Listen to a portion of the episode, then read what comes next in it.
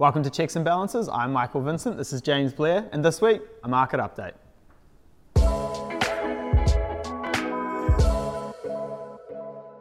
So it's been a while since we filmed in the office. Mike, since we last filmed in the office, interest rates have moved, petrol prices are out of control. So we thought we'd jump on here quickly with a quick podcast talking about what we see happening, what's going on. So, Mike, what is happening? Yeah, so she's a bit rocky out there in the world at the moment. Russia's uh, invading Ukraine, uh, commodity prices are going through the roof. Uh, inflation is spiraling. I won't say out of control, but it's, de- it's definitely getting up there. And all of this makes for a recipe that central banks have to try and solve.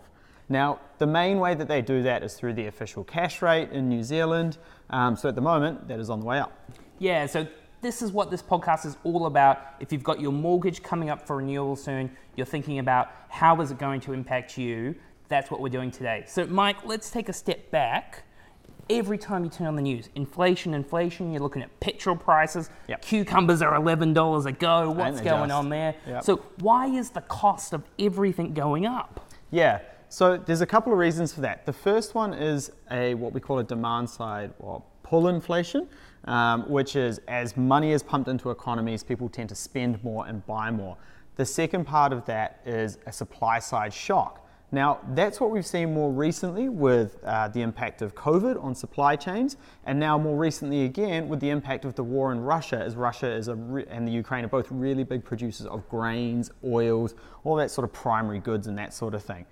Both of those combined mean that people are demanding more, and, and the supply is less, means that the price of things is going to increase. That is why you're seeing oil going up, cucumbers going up, all of these things going up because of one big connected supply chain. Oil and cucumbers, that's what life is about. Ain't it just? I was really surprised to see, I watched a video the other week, seeing how much Ukraine produces as a country. Mm. Uh, I mean, apart from it being a horrible thing on a global um, stage that is impacting a lot of people's lives, Yeah. from a production and a supply perspective, no wonder there's a, a shortage of so many uh, different things because a big chunk of world supply on a global scale between Russia and Ukraine is missing at the moment, right? Yeah, absolutely. And just remember that um, Russia is also a really large producer of natural gas and oil.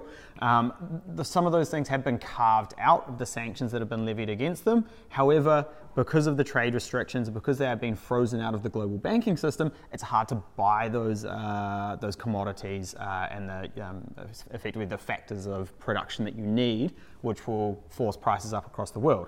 So inflation is going up. But how does that necessarily mean higher interest rates?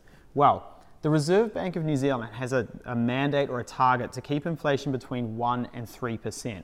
I think recently we saw it somewhere up around 7% for a quarter, maybe a little bit more. The other interesting thing on that point as well is there's uh, a few views that the reported inflation rate and the actual impact in some areas are vastly different in terms of the real inflation rate. So your, your real inflation versus the reported inflation is just about the mix of, uh, I guess, products that you have in that basket when you are measuring inflation.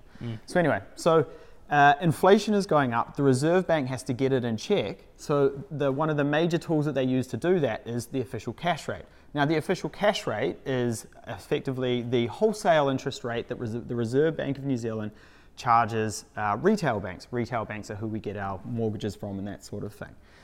As they increase that rate, it means that banks will increase their retail mortgage rates, which means that people in the economy have less to spend.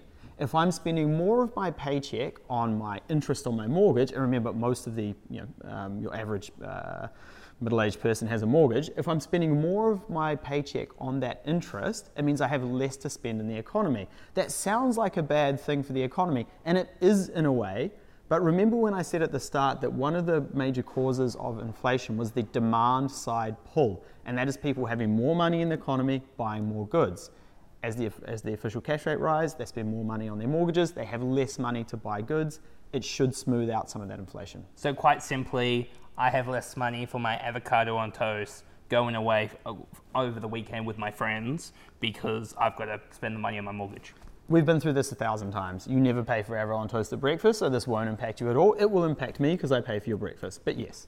Uh, I have a lifestyle that you have to keep me accustomed to, Michael. Don't you just? So, okay, so you've explained inflation, what's going on, why it's happening. Uh, what is the uh, Reserve Bank doing at the moment? Yeah, so they've, they've recently risen the reserve, uh, the official cash rate from 0.75 to 1%.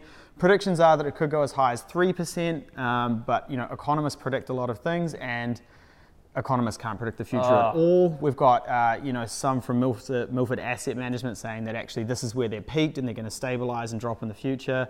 Everyone else seems to be think they're going to be going to be going to be going up a lot more. Um, so effectively, what does that mean? You should do probably look to fix over the medium, maybe the long term if you're that way inclined. So, Mike, a three, say like interest rate, uh, the OCR goes to 3%. Yep. For your retail punter, for lack of a better term, Mm. what does that mean in terms of how, how high rates might go?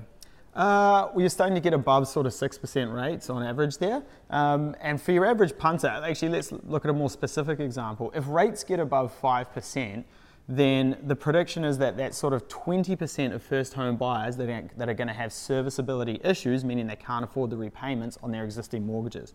So hopefully that just gives you a little impact on, uh, on what that could sort of mean for uh, your average person in the economy. Okay, so what you're saying essentially is that people should be looking to fix their rates. I think, was it Kiwi Bank had a 6.99 for five years or something come out? That was, that's pretty crazy. Yeah, look, again, have a good chat to your mortgage broker, to your banker about what fits your situation uh, best. Uh, but a lot of people are breaking and fixing at the moment, or just looking at those medium to long term fixes, so above the two year rates of twos, threes, fours. And if people have fixed mortgages for like another year, Mm-hmm. I know it'll depend and they should have a chat, but are you advising any people to break their mortgages at the moment and refix for longer periods of time? Some people, yes, some people no. Some people are on those sugar high rates of like 2.19, 2.75, those sorts of things. In those instances, instances, sometimes it's actually better to just hold on to the rate and take the hit later. It's kind of crazy that some people could go off from 2%, roll on to like a 6% interest rate, Yeah, right? I know. Yeah. Is there anything you want to touch on before we wrap up, Mike? No, look, I think once again it just comes down to communication with your broker or your banker about your rates and what is best for you. You should be having these discussions, making sure they're in depth, and then making the adjustments um, as soon as possible so that you're not paying too much interest over time. The other really important thing to uh, keep in mind, which I've been seeing and I'm sure you've been seeing as well, Mike, is there is a lot of clickbait out there. Interest rates getting to 10% by the end of the year. You've got to break your mortgage and refix it, and you know inflation is going to rise to whatever. You've got to remember that a lot of this is just opinions trying to get clickbait. Before you panic and go and make a decision, go and talk to a professional so they can talk to you about what is actually happening in the market and what is right for you. Yep. We'll wrap it up there. Thank you very much for joining. Make sure to give us a review, give us a subscribe, and we'll see you next week. Cheers.